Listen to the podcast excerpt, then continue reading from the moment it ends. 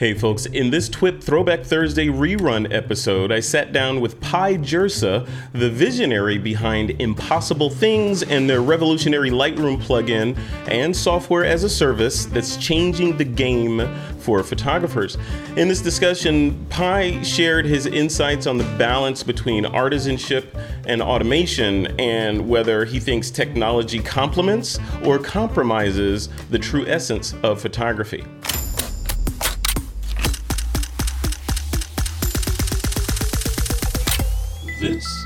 TWIP. Hey, folks, welcome back to another episode of This Week in Photo. I'm your host, Frederick Van Johnson. Today, uh, we have an impossible interview to take you through. My friend, Mr. Pye Jirsa, is on the line. He's on the hot seat to talk about his new venture, Impossible Things.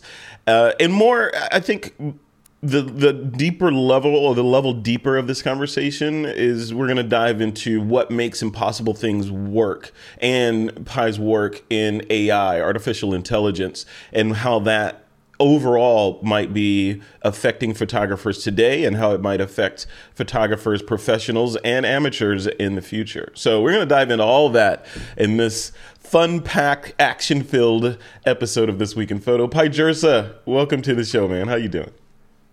Thank you, my friend. You are so good at this. Am I? What are you talking about?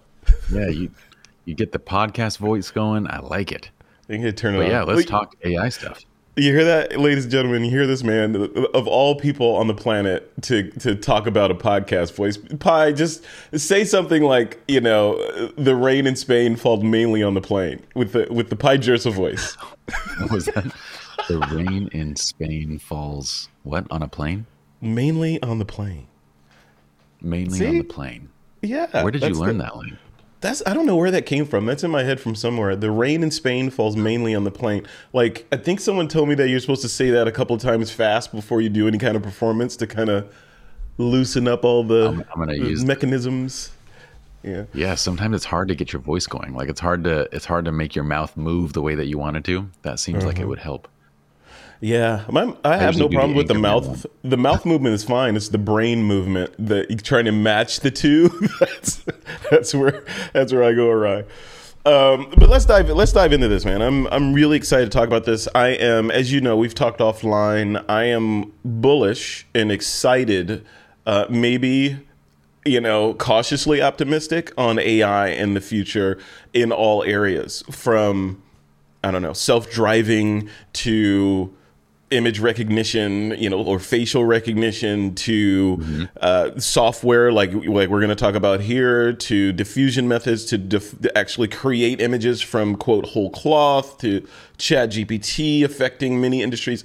All that stuff just feels very much like when I first when I first discovered Mozilla and Netscape back yeah. in the day. You remember that feeling that you had when you're like, yeah okay, this this doesn't look great right now, but I could see where this this might go if they put things in place like commerce in this. And now look at us. You know, we've got trillion dollar companies that are based on just that little stuff. That Mozilla and Netscape, you know, from days ago. Let's start this conversation I'm going to talk about impossible things first. So, so set the stage with an introduction of who Pye Jirsa is, and then give us kind of your elevator pitch on Im- the software impossible things. Yeah. So, well, I guess for me, I do research and education. Um, I think that's the simplest way to kind of say what I do. But I basically like to I like to learn things, um, turn them into simple frameworks, and and really what I'm doing is I'm creating something for myself first, and then I'm turning around and kind of creating education that that can hopefully help others. And we'll create business around each of these. So the first of these kind of started in the photo space with Lin and Jirsa Photography as a photography studio, mm-hmm. and then it went into photography education, and then development sources or development resources for for image development. And so Impossible Things is is under that kind of roof of like image development. So about I think it was like four, maybe three or four years ago, we patented a process of uh, editing that we had called lighting condition based development. So it was basically kind of our, our first step before AI. We didn't have the resources to go fully towards AI at the time. Um, and at that time, like only big companies really had those resources. Um, so we kind of went with this inner in between step of like, well, how could we treat images kind of like an AI might with patterns, but then make it simple for people to develop images? So we came up with lighting condition based development. And fast forward a few years, we partnered up with DVLOP to kind of blend that technology into image editing AI. Where now, for like a, a typical wedding photographer, event photographer, or, or portrait photographer, your workflow is basically drop it into Lightroom. Inside of Lightroom Classic, we have a plugin. You run the plugin, and it'll basically edit every one of your images through AI directly inside of Lightroom. So you don't even have to leave Lightroom mm. Classic; it just does it right there. And on top of that, it makes it actually uh, works with your own presets. It works with the DVLOP library, the visual flow preset library. So it can work with like any presets that you're already using or like the favorites that we've kind of created through visual flow presets and through DVLOP presets. So yeah, it, it's basically made it so let's say you finish shooting a wedding and you might spend, I don't know, like a, an eight hour day. Usually you'd spend maybe two days editing. Now you go and run it through impossible things and what was two days of editing becomes one hour of editing. You're basically reviewing and it, it gets everything 90, 95% there. And you're just basically making fine tuning adjustments and putting in signature edits. Mm-hmm. So it it's designed to like just make photographers' lives better. Like how often do you hear photographers talk about like, well, if I could just shoot more and work on my business more rather than edit. And editing is such a big hassle. It's like, well, do I hire somebody? Do I outsource it? do I use other programs? There's there's not really uh, great solutions right now. So the the photographers, and that's a great description, by the way. So the photographers out there that are using services like I don't know, Shoot.edit, for example, where for the folks that aren't familiar with it, uh, they you in your example, you go out, you shoot a wedding, you send these guys the drive or or however you want to get the, mm-hmm. the media over to them. They have a profile established, or maybe a couple of profiles for different kinds of things established and on file for you and the way that you shoot, they do the edit and send it back to you in in different ways, right? It could be, I'm guessing I've never used it, but I'm guessing you could get just the final images that are edited that, that you could take and then assemble into an album, or they could even take it a level further and build the album, do the album design, first draft, and all that stuff for you. So where where yeah. does Impossible Things fit into that flow? Are you aiming to replace a shoot dot edit with with artificial intelligence to streamline that workflow? Yeah, well, I, I should say the guys at shoot.edit are, are cool guys. So not, this mm-hmm. isn't to yeah. um, go after them particularly, but like the goal is to reinvent that entire process. So rather than sending your images to any editing company, rather than going and you know uh, right now other AI options they require you to like basically export as a catalog and re-import XMPs right now this integrates directly to lightroom. So imagine just basically having imagine having a editor that's a virtual editor plugged directly into lightroom classic and you don't have to worry about their hours their time nothing. You click what preset what look you want them to edit with additional features you'd like to add in and you press go. In about a quarter second per image it it completes each edit Mm-hmm. And you can even add in like, you know, uh, basically you, you can add in like basic AI based retouching elements as well directly to Lightroom Classic. So like enhancing the subject, skin retouch, that kind of stuff directly into Lightroom Classic. So there is no need to export your catalog and send it to somebody else to edit. There is no need to, you know, hire somebody and train them manually. Because along with those looks, like with each preset, you can actually custom tune them to your like your own taste. So if you notice a, a preset that you love to use is a little bit warm, it's a little bit cool, it's whatever, you just create a, an, a custom tuning for that specific look, and now it's tuned to your taste. And this is an editor that you can like literally just use. Like I'm always concerned with like our editing. In in the past, our editing staff, you don't want to overwork them, right? With this, it's just like I want to do all this in this style oh, you know what? Actually, let's try this style and see if I, I like that better for this set. You don't have to worry about giving them that task over and over again. Yeah, yeah, and isn't isn't that the purpose overall, generally speaking, about technology? Right? It is to take complex, repetitive tasks and make them easy, so that you can, as the human, I guess, to, can go on and do other things. My my question, or that's one of the reasons for technology.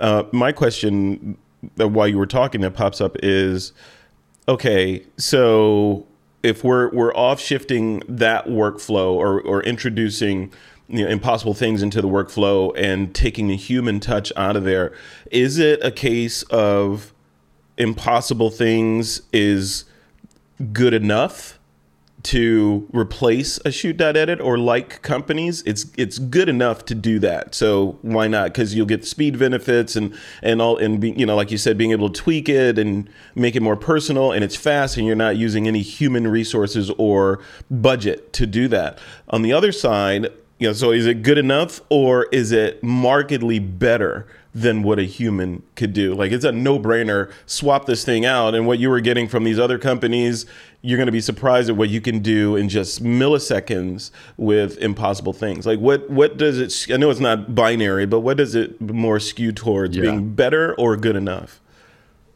I like that. You've kind of set me up perfectly with that question. Um, yeah, so I, I would say, out of the box, we expect out of the, the box for most users, it's going to blow away anything that they could do on their own or outsourcing companies in terms of consistency in terms of quality in terms of flexibility to be able to edit in any style without having to like retrain somebody else or having to like out of the gate it's going to be better. Um, and so it kind of eliminates at least when it comes to like we use this so again i, I kind of go back to the things that we develop are for ourselves right so mm-hmm. in all the education that i do and all the resources that i create in the companies that i build it's always for ourselves first and then we we look to see if there's need in in the marketplace well this uh, one piece of, of software has basically allowed Lin and Jirsa Photography, a, a company that edits over a million images a year, to basically go from at one point we had eight full-time editors like back in the heyday when we were just just not enough processing power, too many images. We had eight editors that were editing through all the shooters' uh, images, down to one. So today we have one full-time editing t- uh, editor that basically all they do is they run things through impossible things. Um, they review and then they put in our signature edits for each um, e- each shoot. Now, now that one editor, keep in mind that like a, a, studio that processes over a million images a year, we're shooting 300 to 350 weddings a year, right? So that's a that's a ton of images that are going through. So as a solo studio, if you're doing 20, 30, 40, I mean, we're talking about like that's not even you you could just do it all yourself. Like you you see the images, um, you, you spend an hour per catalog, like fine tuning, and, and after you get the results back, your work is done. So basically, for most people, this eliminates the need to hire anybody for editing. It, it, eliminates the need to sit there for you know 20, 30 hours a week after you shoot, and instead you're you're quickly getting some things done. You're exporting, uploading, and you're on to the next. So it's it's taking 95% of the the the workload and it's handling it. And out of the box, it should be better than pretty much everything that you've tried before, like outsourcing, other AI options, everything. We are still looking to improve like sometimes we'll get one image back that comes off uh, or it comes out like not quite right. So we're still looking to obviously improve the data set and to kind of like make it better. But our goal was right out the gate. It's amazing. And by the way, with with uh, when you outsource, you have to train the outsourcing team. When you use other AI options, you have to train the AI program with thousands of images of your own before it's giving you good results. Oh. This you don't train out of the box it comes ready and then from there you can just custom tune based on you know like some of the results with 20 30 images but it, it's ready to go wow. See and that, thank you for saying that because that was one of my questions. You know the the other piece of this is you know of course people are thinking yeah this sounds great. I want to try it. How do i you know how do i get started with this thing? The business model what is the business model that you put in place for this? Is it subscription? Is it per image? Like like some of the other companies that we talked about? Or is it one time only fee and you own the software until the next dot release happens? How, do, how have you priced it it's a it's a per image fee based on just server usage essentially so everything is processed um, all the ai is processed in the cloud so when you edit images you're basically paying for you know the the servicing of the the usage of the of the server of the resources to edit those images. So it's a per image basis. Uh, we do offer subscriptions that bring the cost per image down. So like as you are editing more, the cost per image goes down, but it's highly affordable. Like it's uh, I believe the baseline no subscription is six cents per image, and it goes down to like four cents with oh, uh yeah with your your subscription. So like if you're looking at outsourcing, typically your image edits are like 20 to 30 cents each. So out of the gate, it's just like, okay, you're paying a quarter to one fifth of the amount that you were paying, and you're getting 95% edits right out of the gate without any training, without worrying about, you know, and it's really annoying when you get stuff back from like third party editors and it's not good. You have to send it all back. And that puts another two, three, four day delay into your entire workflow. So it's very cumbersome from like just a management standpoint to constantly deal with that. So that's kind of some of the um, big overarching differences. And one of the reasons that we also want to keep this um, on a per image basis also is we have some of the most incredible creatives and artists um, in the DVLOP and in the visual flow preset libraries that are that are basically making their editing styles available to everybody right? Mm-hmm. so those integrate with ai and so we we want to keep it this way because when you look at the quality of presets and the artists that are developing for DVLOP in visual flow it's above any caliber of any other studio. Like we're talking uh, two man sam hurd like all the all the awesome creators in this space are making their styles and their editing uh, tools available with impossible things yeah you know i'm i'm part of this this conversation that I wanted to have, I wanted to segue it into the just the the market of AI and the fear, uncertainty, and doubt around AI and how it's impacting businesses. This is this is one of the ways that AI is impacting, right? It's impacting businesses or machine sure. learning. It's it's impacting these businesses that were doing what your software is doing um, more efficiently and arguably better than what a team of humans or or an entire company could do. Let's segue into that. Like your thoughts, just yeah. you know, away from impossible things for the most part, but just industry overall. When we talk about artificial intelligence and applying either whether it be machine learning or whole cloth image generation through through systems like Midjourney or I don't know Leonardo.ai, etc. So all these services that are do, that are building things and freaking artists out. Right, so I have several artist friends yeah. that are like, you know, what? I'm hanging up the towel because that thing can do it better than I can do it. So I'm gonna go work at Starbucks or something, you know. And I hear that refrain in the creative space, in copywriting, and maybe now in this industry as well. Where why why would I start a business if I had aspirations to do an image processing, send me all your stuff and I'll make it better and send it back to you type type business? If that's no longer is well, I guess the question is, are those business or is this is this a sunset is this the final scene for those types of businesses? Because AI and presumably services like Impossible Things are only going to get better and better and better and smarter over time. They're never going to be as dumb as they were in 2023. Let's say that, right? So right. how do you and how do right you have that? Com- yeah, and they're already brilliant. So how do you, how do you yeah. what's your take on that whole space and that that line of thinking? So it was about a year ago. Um, Pratik, you know Pratik in the photo yeah, space? Pratik Naik. Pratik Naik, yeah, we, absolutely. Yeah, we got pretty into um, the AI scene, and and we both did a podcast on this together. And then I did a podcast as well with the Fstoppers uh, with Patrick Hall on it too. Oh, nice. About a year ago, and and I think we're kind of all on the same page. But I was saying like, you know, this is the end of the ninety nine percent of creative industries. Like, mm-hmm. and what I was basically saying was like, in in any creative space, whether you are a copywriter, whether you are a storyteller, whether you're a, a filmmaker, um, a photographer, you paint, it doesn't matter what it is that you do. In every one of these spaces, there's 1% of creators that are creating something genuinely unique, creating something that is is very like it's not just a technical skill, but it's a combination of of technical and understanding and psychology and everything. They're blending into that that that thing that just is, it's the one percent, right? The ninety nine percent are kind of more the technical creators. They're the ones that necessarily aren't creating anything unique, but they're combining things in maybe a kind of nice way that's professional, and you get a good result from it. The ninety nine percent are going to give away their jobs to AI. Like mm-hmm. that is is is my opinion where this is all going because and and a year ago I said this. I said the first photographers that are going to feel this are the ones that are basically just providing a commodity. And an example would be like a headshot photographer. Mm-hmm. Well, a week ago I saw the very first like, oh, I'm an AI headshot photographer.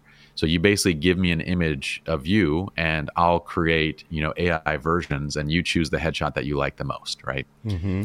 So I'm not saying that's going to replace all of headshot photography. I'm saying that that's going to replace the the 99%. The the photographers that are out there that don't really have an experience, a product that's like beyond the photograph itself, like this becomes good enough. It's not that this is better than you. It's that in the eyes of the consumer, this is good enough. Just like mm-hmm for a, a storyteller, right?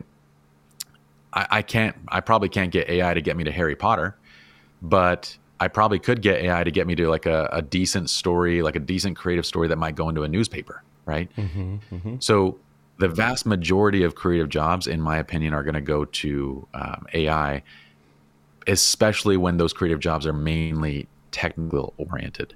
So the safe spaces to me are experiential places. So if you imagine the entire world going towards AI, we're going to be, you know, one of the reasons that one of my uh, one of my side businesses uh, is psychology and human relationships. One of the reason is because I feel that AI and and all this, you know, more communication or more more technology is preventing us from becoming better humans, better communicators. We're having more relationship issues, more problems interpersonally because we're becoming so dependent on our devices, right?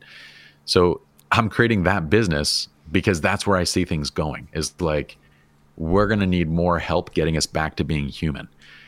The other side of it too is if you're in a creative space that is experiential, you're you're a lot more safe because well, experiential things, in person things, they can't really be replaced by AI, right? So mm-hmm. I would identify that as like wedding photography. Wedding photography is primarily an experiential service where, like, yes, you're there to create creative work, but by and large, the people that are paying good money for wedding photography, they generally want that they generally want their real moments documented in an artistic way. So that's experiential. Experiential areas are are safe. Like that that's what you need to lean into as opposed to like commoditized creative endeavors. So for all the you know shoot edits and the editing companies out there, I would imagine that the smart ones, like the team at shoot I'm, I'm sure is thinking of this. They're scrambling to figure out well what we need to do then is build AI into our system so we can bring costs down and then add a in-person element to the an experiential element to the product that we offer. Like let's say let's say we might use AI to get it to 95%, but then our trained editors are going to make it so you don't even have to look at those images again. We're going to do it all and we're going to send it to your clients and they're going to absolutely love them. And if they don't, we'll handle everything.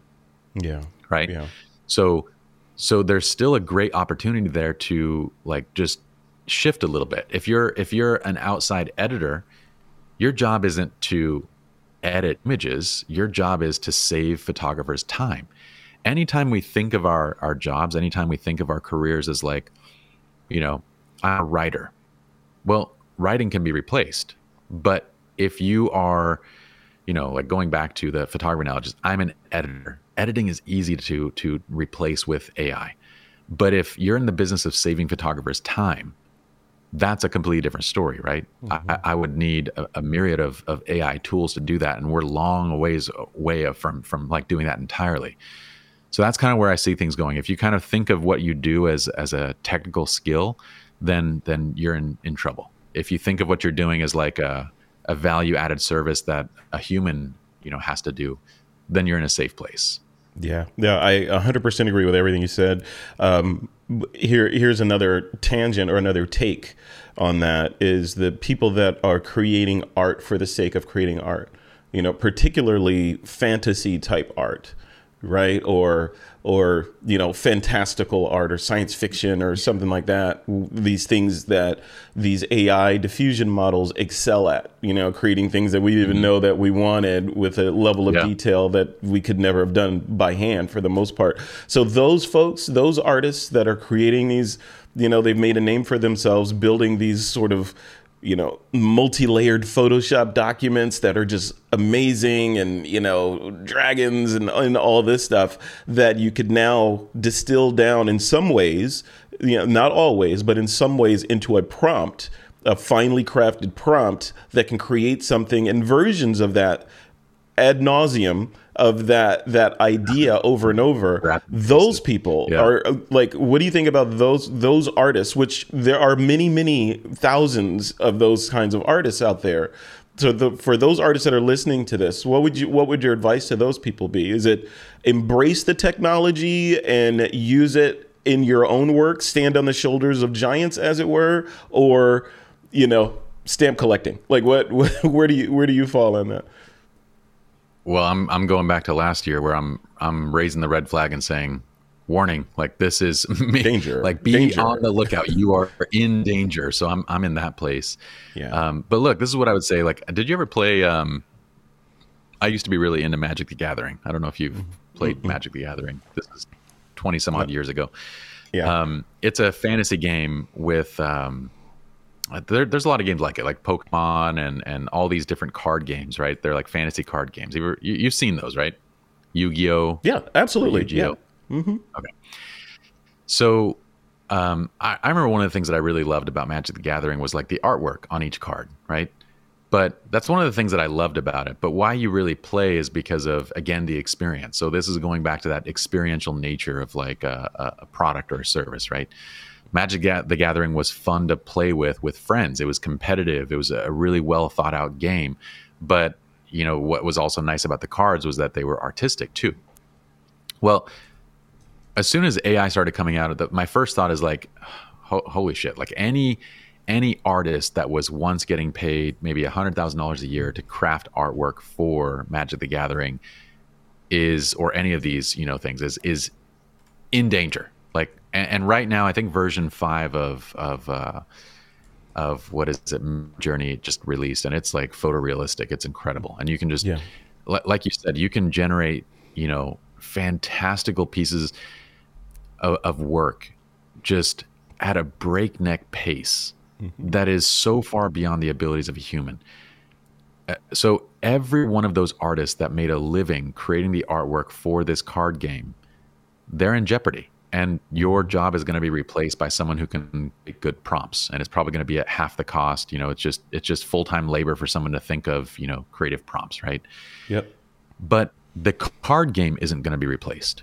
And that's where i'm trying to get to in like the speaking of like the experiential nature of things. If you're a creator you need to be not creating the artwork but rather creating the card game. And the artwork is a byproduct of that game so if you are a storyboard artist, it's no longer just about the technical aspect of taking someone else's vision and turning it into a storyboard. That job is going to be a $50,000 a year job that anybody can basically do. It's going to be about, well, now you can use those tools to actually create your own stories. Now you can use those tools to create your own films, your own games, your own like this is the experiential nature of everything and and I'm excited for it as a consumer because as consumer, like just imagine, you know, the amount of resources that went into creating, like, let's talk about something that's recent, Last of Us, right? Mm-hmm. Yeah. Everybody watching Last of Us, the amount of resources that went into creating that film are just insane. In 10 years, I bet you could do all of it with less than 10 people. Wow. 10 people yeah. mm-hmm. from start to finish. Like, that's kind of where we're going. And at that point, what it comes down to is, and it'll be really funny to dig this back up 10 years from now and see if that's actually accurate. But at that point what it comes down to is the ideas right? When when the technical ability is shared by everybody it simply comes down to who can create better experiences who has better ideas who can who can take things into a final product. Because a piece of art by itself is not a, a multi-billion dollar card game like magic the gathering. It's just a piece of art. But if you could take a hundred pieces of art and craft this incredible experience around them, then you have something really special. And that's that's what I think creative, uh, uh, any creative professional needs to be thinking is like, how can I use these tools to create an entire experience rather than offering like a technical skill? Yeah. I agree. I agree. Yeah, so much to unpack here. I mean, we, we we're gonna have to do a, a whole nother discussion just on AI because I mean, there's so much to talk about. One of the things that, and I'll I'll I'll uh, I'll what do you call it? Foreshadow that discussion with this with this topic that I want to bring up when we do that. If we do that, um, the idea of language and the digital divide, mm-hmm. right? So if, if, those that are old enough remember the whole phrase the digital divide i don't know i think it's like 10 15 20 years ago the it would still exist yeah. It is an old term but what it was and what it is it still exists what it is is basically that chasm that exists between the haves and the have nots in this case people with internet access versus people without internet access and how you know people with have almost infinite possibilities of what they can do and who they can communicate with and the people without don't right? You know, they just yeah. live in that that existence. So my the the direction I want to take this conversation when we continue this is. Th- is that world or that idea exacerbated on a language level with with AI, particularly things like Midjourney and even ChatGPT, where they require lucid, crafted language in order to create the best output. So what happens when regardless of the language that you're speaking in, you don't speak it correctly or you're slang or it's cockney or whatever, you know, it's it's yeah. you're not able to articulate into the machine to get the desired result out. That becomes your barrier at that point. So I'm curious if, you know, have, we been thinking about that, right? Or does it matter? Is that just a natural Darwinian filter that, hey, if you're not smart enough to talk to this machine, you ain't got no business talking to this machine? Or let's teach the machines how to understand these dialects and languages and slang and all that so they can do reasonable output for the people that may not have a complete command of their particular language. I don't know. You know, top thoughts on that before before we end this. Like what are your what are your your thoughts? That's we could definitely go in depth on another one of these. yeah, um, I know. So I, I think like the in terms of slang and stuff, I think I think the mechanics of each of these AIs smart enough to pick up on those pretty quickly. Um, but in terms of like other languages, you know, you'll you notice like in the programming world, everybody programs in English. It was kind of the, at least as far as I understand, you know, like mm-hmm. if you're uh, programming in India, if you're in China, if you're in any place, you're doing it in English. Um, because that's kind of the, for better or worse, just the adopted language that that was used for essentially everything. So I think there is going to be in general an even bigger push towards that in the short term, right? The short term is like prompts, and most of these language models are going to be probably trained uh, in English and the there there's also kind of like you know I I know there's a, a sort of like um, I don't know like a, a, race argument to be to be had here, but mm-hmm. going beyond that for just a second, I actually speak Cantonese and Mandarin, and in those languages. What you'll notice when you get deep into those languages that a lot of languages actually don't have the vocabulary to describe things of a very um, intangible nature. Like when you get to fantasy and when you get to like people talk about how complicated the English language is and how many words are in the English language. That that's not just like that's not a lie. Like in in Chinese and Cantonese, most people that I run into, they don't have good enough command of that language to get to the fan the fantasy aspect of it. So while the words might exist, they're not part of the everyday person's vocabulary necessarily. And so so there there's also a practical nature of like which language should you use because if you're going to design an AI model um, to to be able to incorporate language, then you need to choose a, a, language that has enough vocabulary, enough description to actually give the AI more creative tools with, right? So I, I do think from that lens, um, English is the correct choice in terms of like training.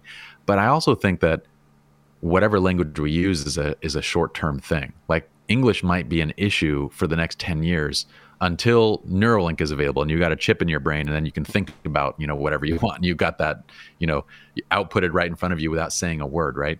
Yeah. But there's other intermediary solutions. Like um, I could essentially give the uh, AI a little bit of input. Like I can give it a frame of something as reference um, so there's a lot of like intermediary steps that you could use to kind of bridge language barriers. Yeah, yeah. I wonder, like that. Yeah, that's a whole different conversation.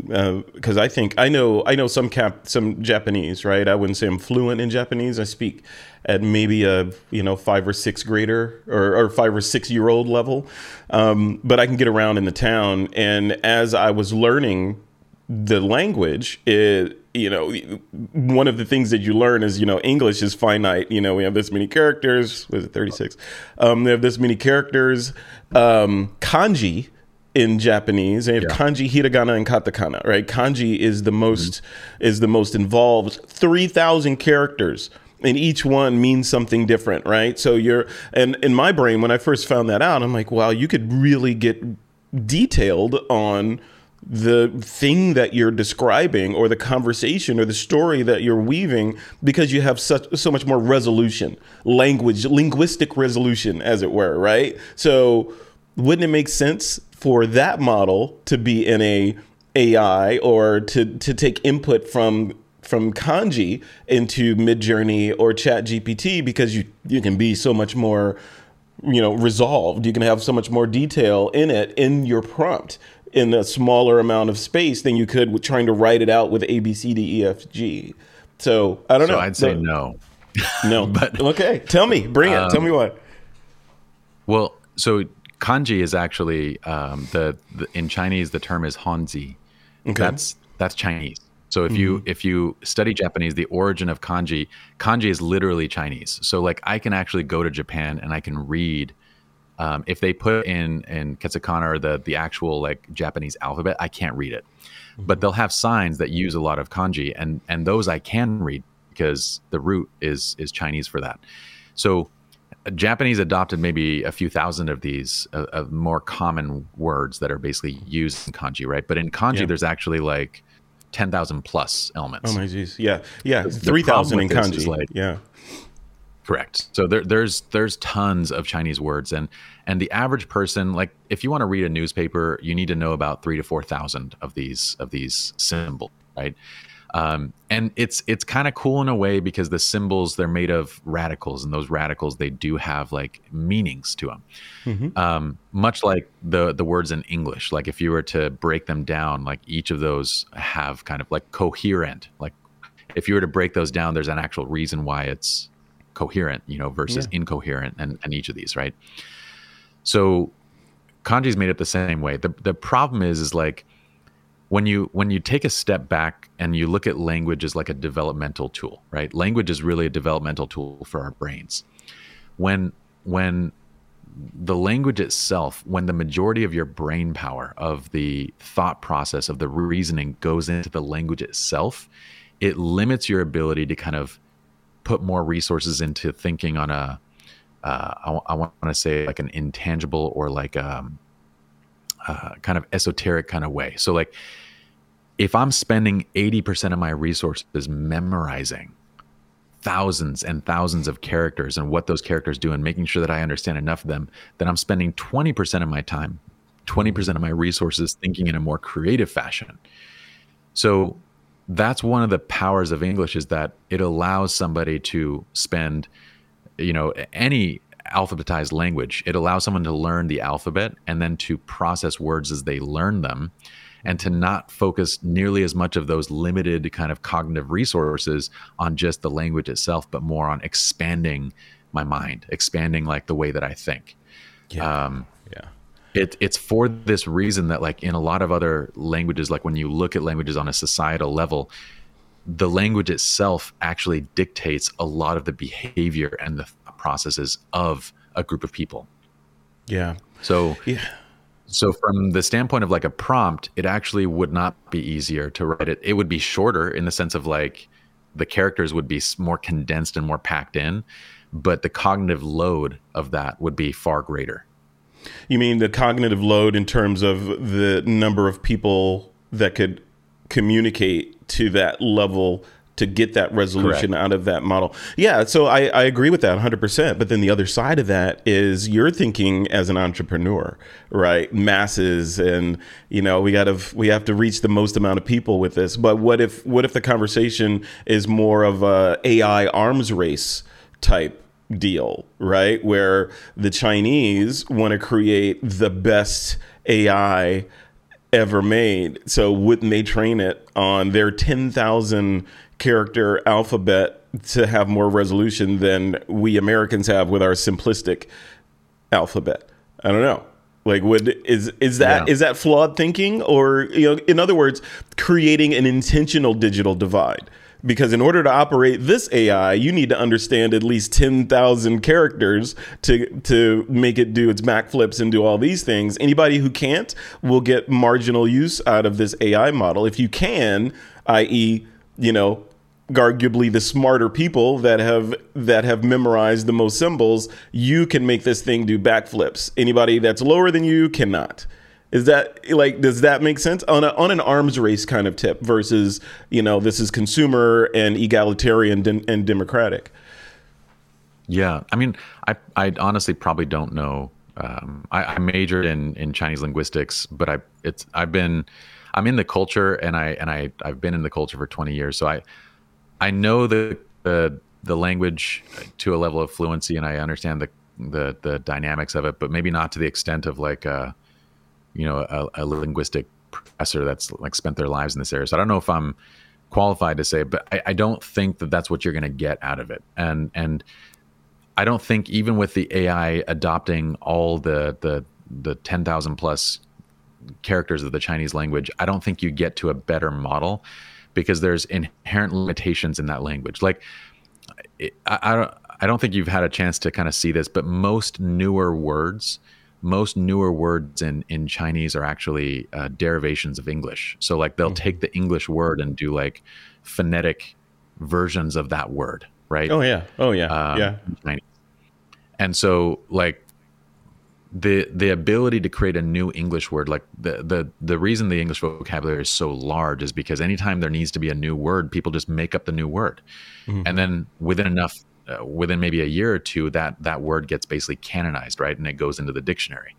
That that's not something that really happens in, on that kind of breakneck speed in Chinese. Like the the the characters themselves are historical in nature, so I don't generally see like new characters being developed. And I'm not saying it doesn't happen; it does. But usually, these newer words they're actually phonetic translations, um, or like like uh, computer, for example um, the the word for that is diannao, but that just really means digital brain, right? Mm-hmm. So they'll take historic words and combine them together. It's not digital brain actually; it's electric brain. So mm-hmm. an electric brain is a computer. Um, the the ability to kind of like there's just so much more description in the English language, and that's what I'm saying is like regards of how you train that model. Uh, I think the the language itself if you if you looked at it from an arms race, approach the language itself would become a limiting factor. In fact from an arms race approach i would actually train it in the language that everybody else is using so that i can be up to date and and have the most advanced tools on what everybody else is doing rather than what's happening in my own country. So i would kind of uh, almost avoid chinese entirely for that reason because from from a developmental standpoint from a country you would you would want to choose the language that would yield the most benefit. What a great what a great topic. Yeah, that reminds me of almost like machine learning.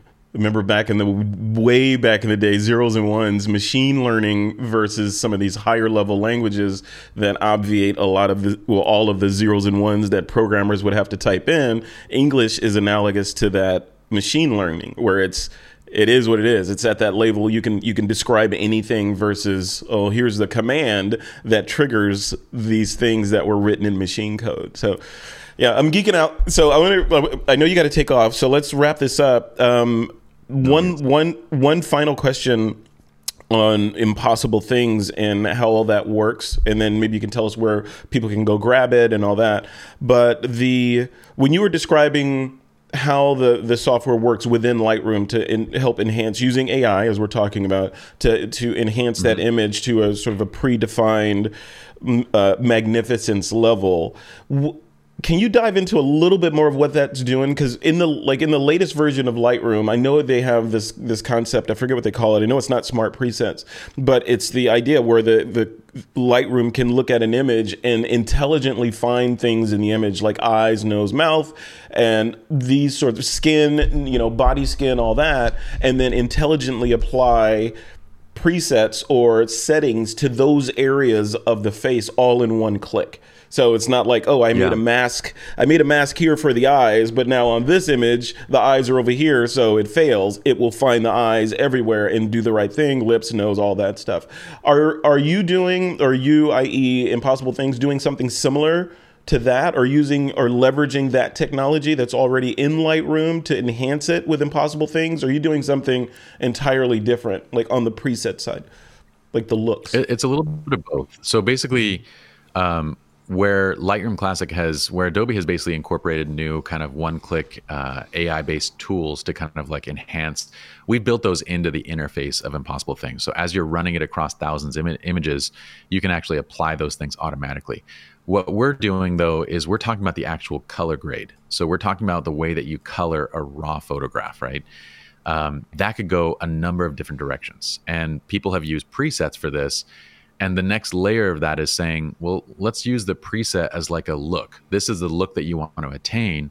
But based on each image that goes into it, well, we need to adjust the white balance, we need to adjust color, we need to adjust HSL because every image is different, right? That's where lighting conditions matter because the greens in a daytime hard light setting where you have direct sunlight, those greens look different than the greens where like you're you're shooting like overcast, right? Mm-hmm. So if I'm trying to get to a specific look, then I need the AI to incorporate all those different lighting conditions and all the different scenes that are affecting color. So basically, you choose a look. That's the preset. Um, it could be one of your own. It could be one from the DVLOP library, from the Visual Flow library, any of those. Um, and then from there, it's going to basically run it through AI to see, okay, what do I need to do based on, um, you know, is the photographer using multiple cameras? Like, like oftentimes on a wedding, this is our our case study. Our our audience is wedding and port photographers that are shooting a lot of images, right? Yeah. Because you might have two or three shooters that are each using different cameras. Well, this is going to camera match you might be one person's working um, in a daytime location like outside the other person's inside with the groom. So you're you're having to like edit based on scenes. And so this is again where the ai you know is going to do and then we're talking like volume of images. So what this is going to do is color grade using ai using what's going on in the scene and then it's going to incorporate whatever you know adobe's tools that they give to us it, we have basically menu options where they can turn on like scene enhancements and different things mm-hmm. that are based on the ai tools that adobe's building in um, so this is this is designed to take the brunt of the workload in terms of color grading which is if a photographer is going to spend 20 hours editing you know a thousand photographs from a wedding the 18 19 of those hours is going to be spent just coloring, like applying a mm-hmm. preset, getting the white balance, getting the contrast, getting the HSL, going to the next image, doing the same thing, synchronizing it, and going through that set. This is that workload. So the individual like attention that you want to give to an image, like doing a little bit of enhancements and retouching, that you'd still do. You'd still create your signature edits and whatnot. But we can eliminate the majority, the the 90, 95% of just like the the rote doing the same stuff over like a robot type stuff. Love it. Yeah, which is what it's for. Well, let, us wrap this up. So the where can people go to to check this out and play around with it? And I know um, you've got a promo going on right now for for some free edits. Can you describe that so people can yes. kind of put their toe in the water on that? So go to things.co um, is the website, and there's 500 free edits. So any new account gets 500 edits that you guys can start playing with, start trying out different looks, different presets, could be your own, all that kind of stuff. Um, and then yeah, from there you can decide what you'd like to do.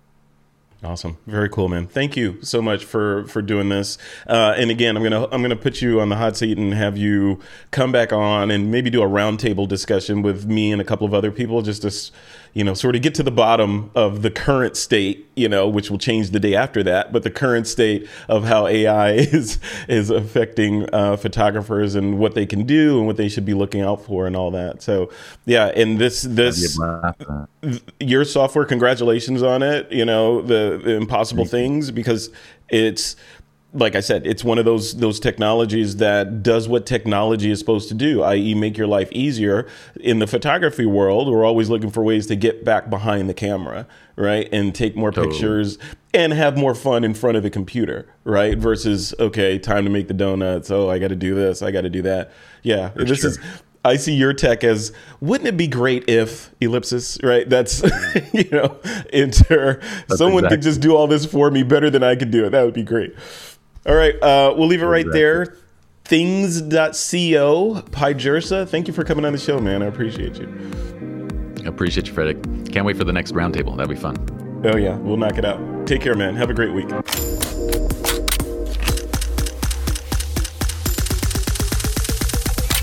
This is TWIP.